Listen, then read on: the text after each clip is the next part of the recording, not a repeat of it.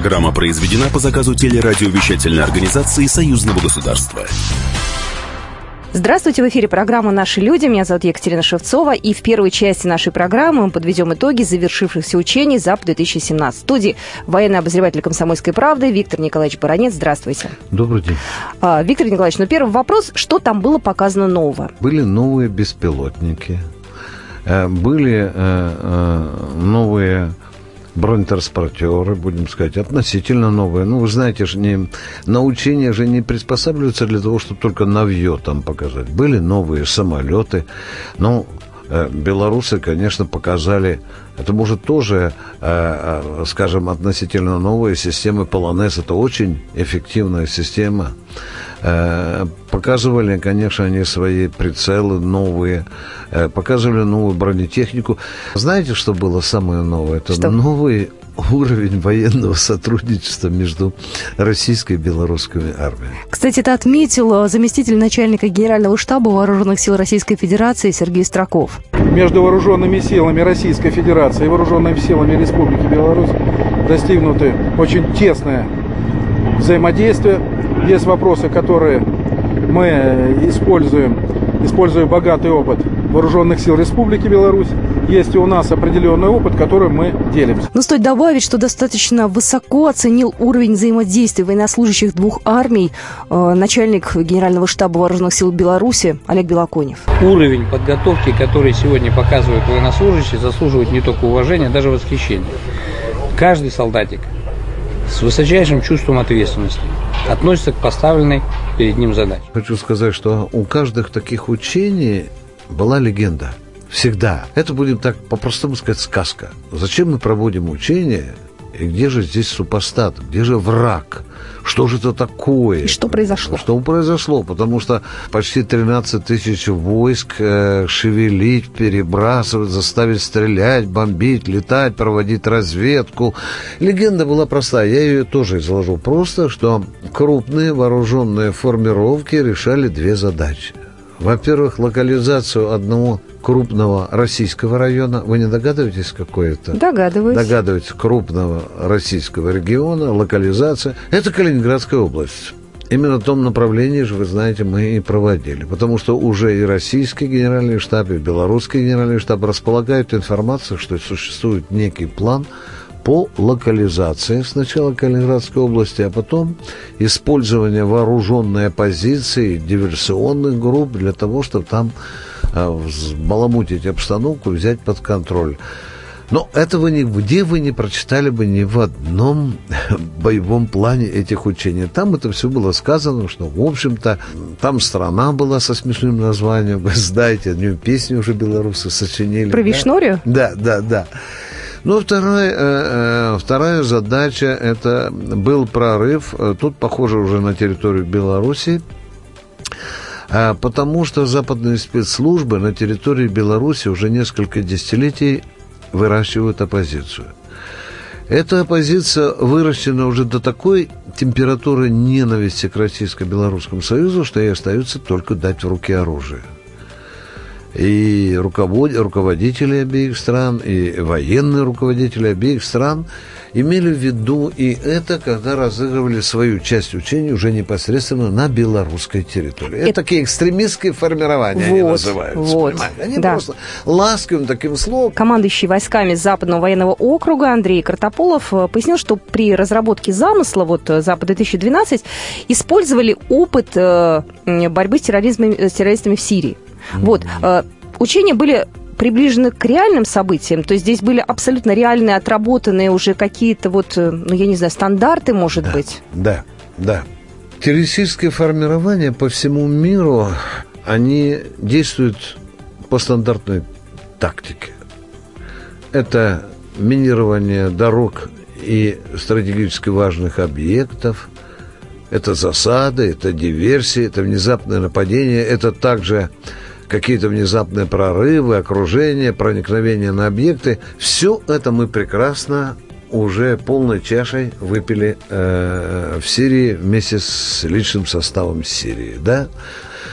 Э, Сирия помогла во многом обкатать тактику действия, например, небольшими группами штурмовыми. Да, это очень важно, потому что одно дело учить мирно, при этом вот солнышко сентябрьское, а другое дело учить под свинцовыми пулями, вот там вот в Сирии, да, потому что война – это самый строгий экзаменатор. Э, мы учились там, ну, конечно, э, отрабатывалась такая задача, как деблокирование окруженных подразделений. Вот вам, пожалуйста, не только на учениях, но и вчера э, в Идлибе э, была решена такая задача, когда наш завод был окружен, и он был деблокирован. Да? В такие задачи решались, э, решались и э, на полях учений Запад-2017. Мы отрабатывали другие задачи. Э, что бы там ни говорили, но Белоруссия э, в Российско-Белорусском военном союзе это передовой, скажем так, стратегический отряд, который стоит лицом к лицу на своем рубеже с НАТО. И, естественно, в случае реальной военной угрозы Белоруссия первой встретит этот удар. Мы отдаем себе должное этому. Мы благодарим, что белорусы Э, понимают это, но а наша благородная задача в случае реальной военной угрозы немедленно и мощно помочь нашим белорусским братьям.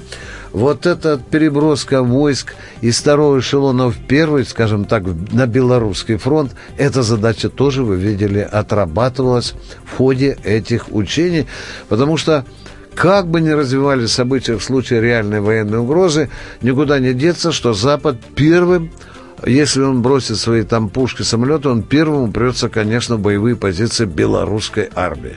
Белорусская армия – это численность где-то на порядка 60-70 тысяч – мы-то э, располагаем армию, э, скажем так, почти что миллион, ну, реально пусть 800 тысяч, да, но мы армия, которая должна помочь своим братьям выстоять, а потом развернуть, естественно, такие боевые действия, которые бы раз и навсегда отводили наших противников покушаться на наше союзное государство. Вот учение учениями, а многие западные СМИ после как раз окончания наших маневров начали говорить о том, что Россия готовится к войне. Значит, давайте так. Вы задали мне вопрос, он из разряда той клеветы, толстым слоем которой были покрыты эти учения. Я вам сейчас приведу несколько фактов. Польша сказала, что будет ядерное оружие. Теперь же смотрите еще. Ага, Путин бросает туда мощную группировку военную, он белорусам оставит там танк и самолет и артиллерист, там будет создана группировка, а потом она рванет на Европу. Эту сказку мы тоже слышали. Вот сейчас они говорят, что участвуют 13 тысяч, общая группировка.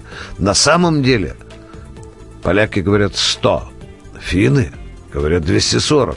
Украинцы говорят 200. А президент Александр Лукашенко удивляется, кто распускает такие слухи. Я не знаю, вообще-то кому-то это надо было вот попытаться дискредитировать таким образом эти учения и так далее. И я часто думаю, ну хотя бы уже научились это делать по-настоящему, это дискредитацию эту проводить. Но что изменили бы, допустим, где-то около пяти тысяч российских войск, которые были э, введены на территорию Беларуси для отработки этих маневров? Ну что они бы изменили? 75 тысяч армия белорусская. И если нам надо решать какие-то проблемы, мы их будем решать. И в случае какого-то столкновения на западном направлении интересы России и Беларуси начинает прежде всего защищать и вступает в войну белорусская армия. И спустя некоторое время по замыслу и по нашим военным планам сюда мгновенно подключаются части вооруженных сил Российской Федерации. Как только батька Лукашенко сказал благородные слова, благодарности слова участникам учений. Вот в тот же час, когда прозвучали торжественные марши, когда белорусы с россиянами попрощались, сразу же наши колонны стали выдвигаться на станции погрузки. Спасибо большое, да. Виктор Николаевич Баранец. У нас сегодня был в студии военный обозреватель «Комсомольской правды». Я напоминаю, что это программа «Наши люди». После рекламы мы вернемся обратно в эфир.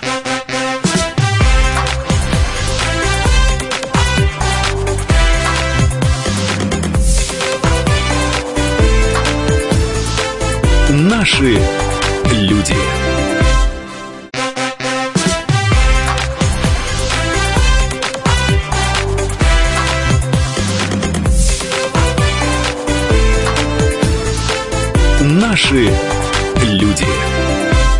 Здравствуйте, мы продолжаем программу «Наши люди». Меня зовут Екатерина Шевцова. Дмитрий Смирнов у нас сегодня в студии, э, специальный корреспондент отдела политики. Дима, здравствуй. Да, добрый день. Завершились учения «Запад-2017», и э, давай поговорим о том, как первые лица государства э, присутствовали на этих учениях. Э, самая главная интрига до начала учений была в том, э, посетят ли президенты вместе эти учения, президент России и Беларуси. Два года назад, например, Владимир Путин и Александр Лукашенко сначала побывали под Гродно на белорусском полигоне, потом перелетели в Калининград, где была уже морская часть учений. Э, вот. В этом году действительно они смотрели маневры по отдельности Владимир Путин как раз первым из них а, посетил Лужский полигон под городом Луга, где воевали наши доблестные войска с террористами, которые захватили не только, не только перешли границу, но и захватили целый аэродром и использовали оттуда уже даже беспилотники и самолеты. Президент Беларуси Александр Лукашенко объяснил, почему было принято такое решение наблюдать за ходом учений порознь. Мы договорились, что президент России проконтролирует и будет э, наблюдать за учениями на севере, а я уже в центре.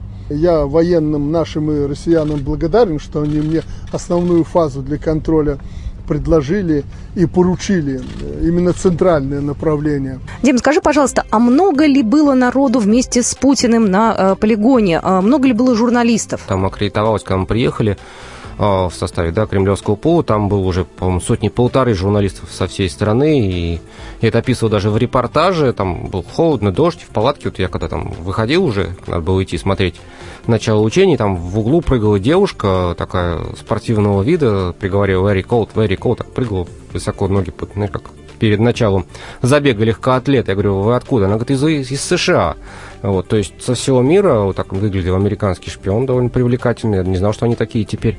А, угу. Вот. Э, более того, там военных атташе э, из 60 стран, их было 90 человек, и Владимир Путин, когда он пришел, он увидел их и спросил у главы генштаба российского Валерия Герасимова, а сколько вообще тут атташе-то? Он, Герасимов ответил, вот смотрите, вот так много. И Путин кивнул, сказал, интересуется, это хорошо. Угу. То есть интерес он был колоссальный. И, собственно, вопрос, спустили ли журналистов, он еще упирается в то, что неделю, даже больше перед началом учений вся западная пресса говорила о том, что вот, это закрыто, сейчас не показывают, там ничего мы не увидим. Да, пожалуйста, показывают. Я знаю, там натовские эксперты были. Да, отовсюду, в общем-то, там, как я понимаю, никаких ограничений для Аташе не было, они ходили, смотрели, им показывали технику, показывали сами военные действия, те, что в кавычках. Вот, поэтому тут, в общем по, по транспарентности, по-моему, никто так и не предъявил никаких претензий после окончания. Ну, кстати, про открытость этих учений сказал и госсекретарь Союзного государства Григорий Рапот. Он посетил маневры под Борисовым. А, давайте услышим его комментарий. Чтобы развеять эти опасения, еще и приглашено большое количество наблюдателей, поэтому в общем, сделано все, чтобы эти учения не были э, фактором какого-то политического раздражения. Ну что же, э, Григорий Рапота был в Беларуси на полигоне, где был Александр Лукашенко. Владимир Путин наблюдал за ходом учений в Ленинградской области, правильно? Ну, тот, который смотрел Путин, да, всего там 6 полигонов на территории Белоруссии, 3 на территории России. Ну, вот Лужский один из самых больших, он там 20 на 30, соответственно, километров, там можно воевать, не ограничиваясь ни в чем. Вот, кстати, интересно, откуда Путин наблюдал как раз весь ход учений? С одной стороны, это специально подготовленное помещение, с другой стороны, ну, как бы там ничего особенного нет. А, это командные пункты, двухэтажный такой домик а, со стеклянными, соответственно, большими да, окнами, с, такими, с обзором на все ну, не четыре, на три стороны. А, видно оттуда, конечно, немножко лучше, но стоит на холме, где внизу там стоят журналисты, которые аккредитовались, и эти самые военные атташе, а, соответственно, верховный главнокомандующий, там, министр обороны, глава генштаба, командующий э, западным военным округом Картополов, они вот находятся здесь. Нас туда пустили посмотреть, как смотрят эти учения Путин. Э, мониторы, да, перед ними есть, туда выводятся картинки с камер, с беспилотников, которые в этот раз использовались. Но, правда, такой дождь был, что там с беспилотников приходилось любоваться больше такими крупными каплями, чем угу. видом поля боя. Но, тем не менее, там, судя по комментариям, которые там в два уха давали и Картополов, и Герасимов, они, им было понятно, что происходит, но не сценарий, конечно, знали. Вот что слышал президент России Владимир Путин, когда наблюдал за учениями. В направлении белого треугольника колонна бронированной техники противника остановлена на минном поле. Одновременно в ходе сосредоточенных огневых ударов артиллерийские подразделения применяют высокоточные боеприпасы. Кто комментирует за кадром для президента ход учений? Поскольку это северо-западный военный округ, это в основном дает комментарии как раз глава этого округа Картополов. Рядом же сидел Герасимов, который там ему, соответственно, президенту в левой, да, ухо еще какие-то там комментарии давал, что вот это вот это оттуда, это отсюда, это сейчас будет вот здесь, посмотреть туда.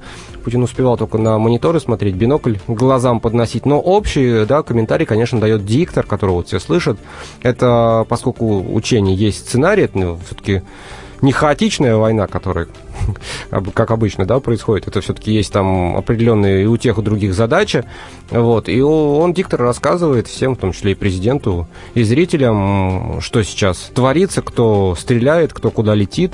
То есть такой, ну, не театр, конечно, хотя, наверное, в известном смысле театр, но сами военные, вот они использовали, по крайней мере, в пресс-релизе, там я 10 раз начитал слово розыгрыш, да, вот это розыгрыш учений. Ну, вот это вот так и есть. Нам старались объяснять и понимали, куда там кто едет и откуда что летит, но поскольку это все-таки в крайне сжатый э, срок, да, там вот за 45 минут, что длился, сам вот эта активная фаза длилась, э, были использованы, по-моему, все рода войск, кроме там флота, и, наверное, стреляли из всего, что существует на вооружении сейчас в российской армии, там, вплоть до пуска ракеты .у, что, собственно говоря, тоже, знаешь, выглядит так для нас непосвященных зрителей весьма своеобразно, поскольку там небо низкое, вот она взлетела, угу. там две секунды и ушла в облака, и все говорят, а куда она? А, а кто знает, куда? Ну, в принципе, знаешь, вот Путин, он находится тоже в общих таких условиях, командный пунктом, командным пунктом, но он там, это же такой вот условный домик, да, и когда там рядом стреляет танк, там взрывная волна звуковая, там вот все дрожит, там стекла, домик шатаются, там чашки звенят. В общем, там ты чувствуешь, что ты на войне. Какие комментарии Путин э, по ходу как раз просмотра учений давал? Ну, ты знаешь, он не комментировал, он не комментировал так вот прям вот, вот эти молодцы, а эти вот... Там, не про, молодцы. Про, про, не молодцы, да, эти прошляпили. Вот, он довольно сдержанно на все реагировал, он слушал как раз вот комментарии и диктора и старался не отставать от событий. И, в общем, было видно, что он понимает, что происходит, то есть, и что он... Там же интрига еще в том, вернее, интерес его в том, что он все вот это вот перевооружение армии он прошел, что называется, на себе, то есть вот он регулярно проводит совещания с военными, да, то есть систем вооружения, которые поставляются в войска, там обновление. А сейчас у него была возможность как раз вот в очередной раз посмотреть в деле, то есть ну, там, нет у него там, да, ни в Москве, ни в Сочи возможности посмотреть, как стреляет там. Насколько я знаю, что одна из целей вот этих учений еще проверить технику, как да, она работает, том, проверить слаженность. То... В том числе, хотя, знаешь, вот на чем я поймал себя, и о чем никто не говорил, что на фоне э, сейчас контртеррористической операции в Сирии вот эта проверка техники, она все-таки уходит на второй план. А, получается все-таки больше важность э, отработать слаженность действий. По крайней мере, тот же самый Путин говорил, что вот 600 новейших образцов техники прошли обкатку в ходе борьбы с террористами в Сирии. То есть, ну, если там 600, то что уж ты тут еще обкатаешь? Э, программа была короткой. Э, было что-то еще запланировано, помимо наблюдений за учениями? Э, там был интересный момент, который, к сожалению, он не состоялся, потому что э, затянулось потом совещание, которое там он проводил, Владимир Путин, с руководством Министерства обороны. Он просто не успел на эту точку. Ему хотели показать... Э, чем питаются военные, то есть там рядом была развернута, натурально мы ее смотрели, полевая э, пекарня, где вот выпекают в день до 400 килограммов хлеба, действительно там фургончик на колесах, там вот тут печка, тут вот замешивают, там полковник ходил и там показывал, рядом был разложен этот хлеб, там был морс какой-то, то есть чем там питаются солдаты реально, да, сейчас, там сало было в том числе, мы спросили, какое сало, это российское или белорусское? Они говорят, белорусское здесь есть, и российское тоже, в общем, совместные учения и питание тоже вот оно общее. Надеюсь, надеюсь, что журналисты все-таки получили полный доступ к информации. Я надеюсь, что не будет никаких э, провокационных статей после того, как учение закончится. Ну и, кстати, наш коллег-журналист, э, представитель немецкого телевидения, поинтересовался, может ли дать глава белорусского государства гарантию, что российские войска оставят территорию Беларуси по завершении учения. Все войска будут в местах постоянной дислокации, там, где они и находились, и белорусские, и Россия. Если нам нужно будет привлечь своих братьев-россиян на помощь. Это будет сделано, как вы видели, мгновенно, и мы отрабатываем на этих учениях эти все мероприятия. Мы это не скрываем. Но нападать мы ни на кого не собираемся. Но если нам по-русски говорят, дадут по морде, мы ответим. Вы это увидели. Ну и надеюсь на то, что западные журналисты в этом убедились, и наблюдатели, естественно, из разных стран тоже. Мы подвели итоги учений «Запад-2017». В студии был Дмитрий Смирнов, специальный корреспондент «Комсомольской правды». Дим, спасибо тебе большое. Ну и в следующей части программы мы подведем итоги прошедшего на этой неделе фестиваля «Молодежь за союзное государство». В студии появится Николай Алексеев, мой коллега из газеты «Союзные вечи», и мы с ним обсудим, кто же получил награды.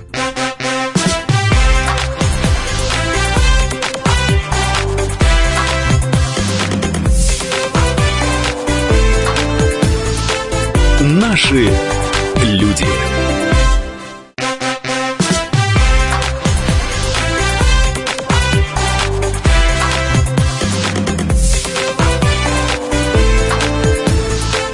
Наши люди. Мы продолжаем программу «Наши люди». И ко мне присоединился Николай Алексеев, журналист газеты «Союзная веча». И мы поговорим о завершившемся на этой неделе фестивале «Молодежь за союзное государство». Коля, здравствуй. Добрый день. У нас фестиваль проходил уже в 12 раз. Да, в 12 раз, э, причем в Ростове-на-Дону 11 раз, потому что первый раз он прошел в Анапе. Потом решили все-таки в Ростов-на-Дону его перенести. Что это за фестиваль? Это исключительно творческий конкурс или он состоит из разных вещей, так скажем, частей, да, и молодежь, которая туда приезжает, соревнуется, так скажем, в разных э, дисциплинах? Ну, фестиваль очень интересный, можно сказать, что он на втором месте после славянского базара в нашем союзном государстве с Беларусью. Туда приезжают каждый год 300 участников молодых. Это коллективы творческие, это группы, танцевальные группы. Но непосредственно в конкурсе участвуют а, солисты, то есть одиночки. Молодые исполнители, 10 человек примерно от России, 10 человек от Беларуси. Но также бывает, что приезжают из Казахстана из Украины ребята. Скажи, пожалуйста, участие, э, так скажем, из музыкантов из э, стран СНГ, это с какого года практикуется? Ну, это уже несколько лет, то есть было решено сделать фестиваль таким более масштабным, международным, и стали приглашать ребят из соседних стран. Ну, мы обязательно с вами поговорим о том, кто победил в этом году. Давай мы сейчас э, вернемся буквально на несколько дней назад. Э, 14 э, сентября, насколько я знаю, было сделано важное заявление о том, что молодежная палата при парламентском собрании все-таки будет. Вот, э, инициатива эта была озвучена еще летом э, в июне, если мне память не изменяет. Да, поддержал ее Вячеслав Володин, глава Госдумы. И, значит, на этом фестивале традиционно проходят заседания комиссии парламентского собрания, то есть это такой непременный атрибут. И как раз вот там обсуждалась молодежная политика, и там обсуждалось создание молодежной палаты при парламентском собрании. Что это за орган такой будет? Это э, будет орган, так сказать, в помощь взрослому парламенту, то есть молодые ребята из Беларуси и России, молодые парламентарии будут предлагать свои идеи, какие можно новые проекты делать в рамках союзного государства, как на это искать финансирование, то есть, ну, какие-то новые инициативы. Вот что об этом сказал Артем Туров, глава комиссии парламентского собрания по законодательству и регламенту. Создание э, молодежного парламента, молодежной палаты при парламентском собрании, которая бы аккумулировала молодых людей России и Беларуси, которые могли бы не только доносить позицию молодежи, но быть и такими ее представителями при парламентском собрании, того, чтобы и мы, в свою очередь, имели внимание объективной ситуации как на территории России, на территории Беларуси. Ну, и его, в общем-то, поддержали все коллеги. Да, абсолютно все, все его поддержали, то есть и российские депутаты, и белорусские депутаты. Единственное, что на вот этой комиссии зашла речь о нюансах, то есть как все-таки будет формироваться, потому что белорусская сторона выступает за делегирование. Они говорят, что вот у нас есть, допустим, БРСМ, угу. Союз молодежи местный, а они говорят, что просто вот авторитетные люди будут подписывать некую бумагу и направлять человека. То а... есть этих людей будут э, фактически выбирать э, старшие товарищи, скажем да, так. Да. Но а наши сказали, что давайте лучше сделаем более такой демократический вариант, конкурс. То есть каждый желающий, то есть абсолютно э, любой желающий, хоть, хоть это блогер, хоть это, не знаю, активист какой-то, там, не знаю, ученый, рабочий, крестьянин, кто ну, угодно. Молодой. молодой. Да. Угу. От 18 до 35 лет молодой человек, он должен, значит, представить некий проект, вообще, зачем он вообще идет в этот парламент, и что он хочет добиться вот в рамках союзного государства. Этот проект будет рассмотрен, и, соответственно, будет принято решение. И пока, значит, белорусы и россияне, белорусские и российские депутаты, значит, не могут прийти к консенсусу, и они взяли еще две недели на доработку вот этого именно вопроса. То есть у нас есть шанс уже в октябре увидеть некий рабочий вариант этого самого молодежного да, парламента. уже рабочая концепция будет, значит, принята, но утверждена она, скорее всего, будет окончательно в конце года, наверное, в декабре. Ну а кто войдет в эту молодежную палату, нам рассказала Елена Афанасьева, член комиссии парламентского собрания по социальной политике, науке, культуре культуре и гуманитарным вопросам. В молодежную палату должны войти ребята не только с Республики Беларусь, с Российской Федерации, но они должны еще представлять разные течения, движения, социальные группы молодежи. Ну, давай поживем, увидим. Будет это все в ближайшее время. Возвращаемся обратно к фестивалю. А, самая главная, конечно, тема это творческая. Молодые ребята приехали, 300 а, россиян и белорусов а, участвовали в этом конкурсе. Ты приехал туда буквально в первые дни. Да, я приехал в первый день и хочу просто радиослушателям объяснить, чем этот фестиваль отличается от других. Он отличается своей абсолютно уникальной теплой атмосферой. Если другие конкурсы, они предполагают некое довольно жесткое такое соревнование, там есть и интриги, и слезы, и все что угодно, и там бегают истеричные мамаши, которые кричат, что моя дочка самая лучшая, а вы все там плохие, то тут совершенно другая атмосфера, абсолютно другая.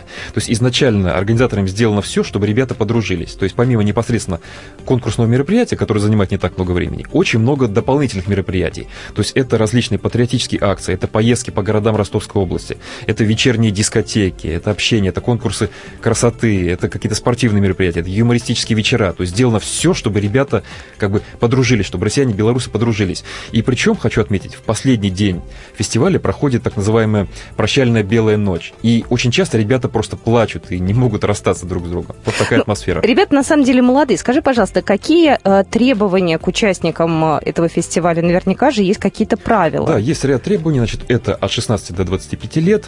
Э, молодой человек должен пройти отборочный тур своем регионе. Ну, как правило, это не очень сложно.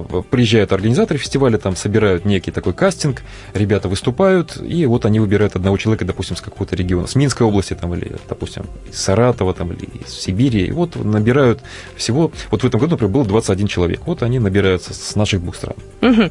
И скажи, пожалуйста, у них есть какие-то к творческим, э, творческие какие-то э, требования? Там песни только там на родном языке, там нельзя на английском, нельзя там на еще каком-нибудь. Есть или нет? Или здесь ну, что конечно, что и конечно, поешь. желательно, чтобы все было либо на русском, либо на белорусском языке. Ну, соответственно, если участвуют из Казахстана, из Украины, они могут на своих языках петь. Угу.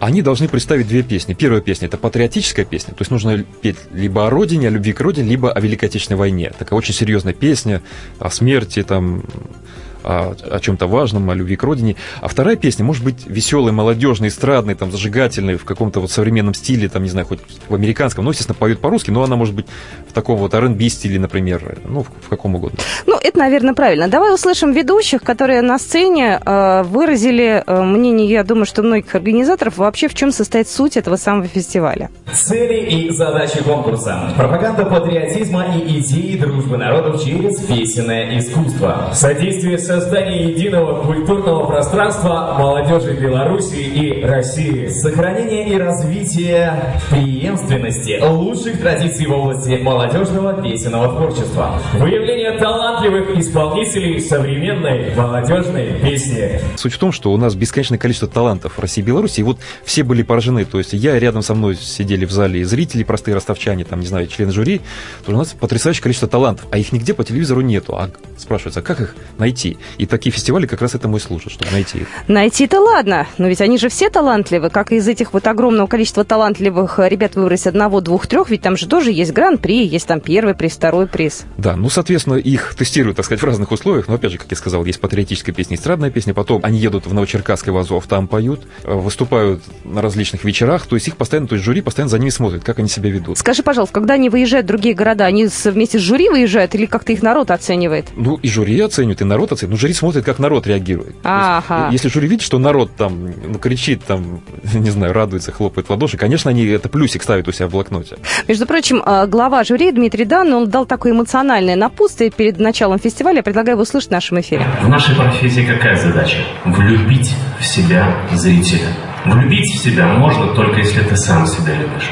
Когда ты сам себя любишь, там нет места сомнению нет места волнению. Я понимаю, что это очень сложно победить волнение. Большая ответственность. Но попробуйте относиться к этому немножко по-другому. Попробуйте выходить и кайфовать в этот момент. Потому что эти три минуты, это, ну, можно сказать, как ваш звездный час. Кайфовали ребята?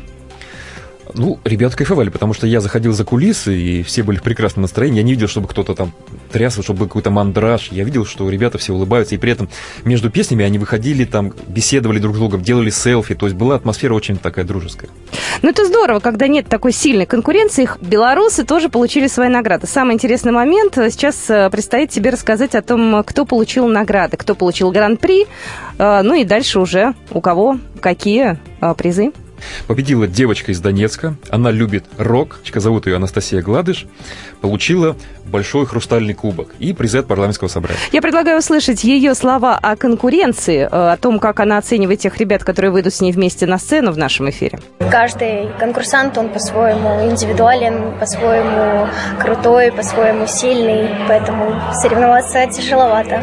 Ну что же, Анастасия Гладыш из Донецка получила гран-при. Но также э, были лауреаты первой, второй, третьей степени. Я думаю, тоже их стоит назвать. Конечно, конечно. А, лауреатом первой степени стала студентка Ленинградского областного колледжа культуры и искусства Сабина Гаджиева. Приобрела огромный опыт, э, нашла даже друзей э, и просто восхищена этим конкурсом, потому что это была настолько мощная такая неделя по энергетике. Ранее девушка была отмечена премией президента Российской Федерации в поддержку талантливой молодежи. А также звания лауреата второй степени были присуждены Артуру Паку из Ростова-на-Дону, это местный парень, угу. и Анастасии Лейкина из Беларуси, из Витебска, которая также получила специальный приз от парламентского собрания.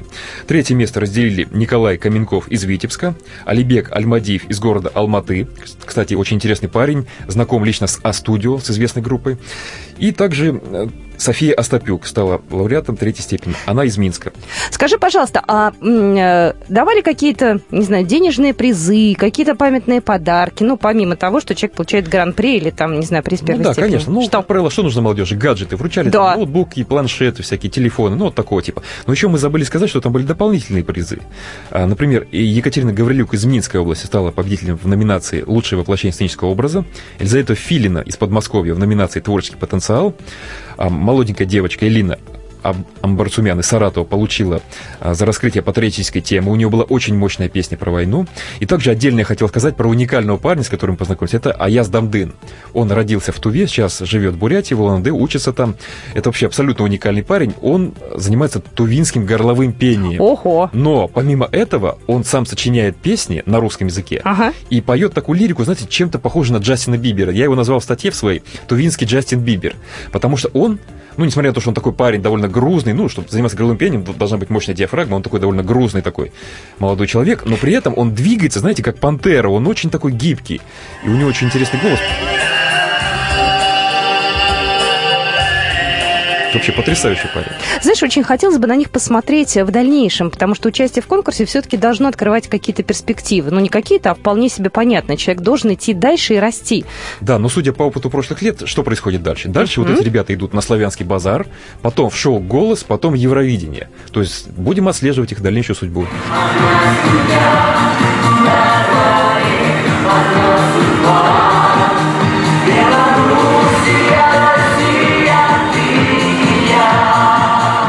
Же, спасибо тебе большое. Если у вас есть желание, вы можете выйти на сайт газеты «Союзная вечь», посмотреть там на всех участников фестиваля «Молодежь за союзное государство». Напомни, пожалуйста, сайт. Сайт союзвечи.ру.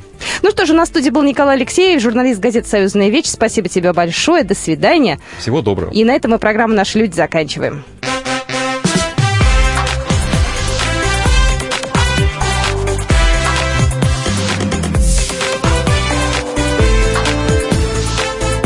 Наши люди. Программа произведена по заказу телерадиовещательной организации Союзного государства.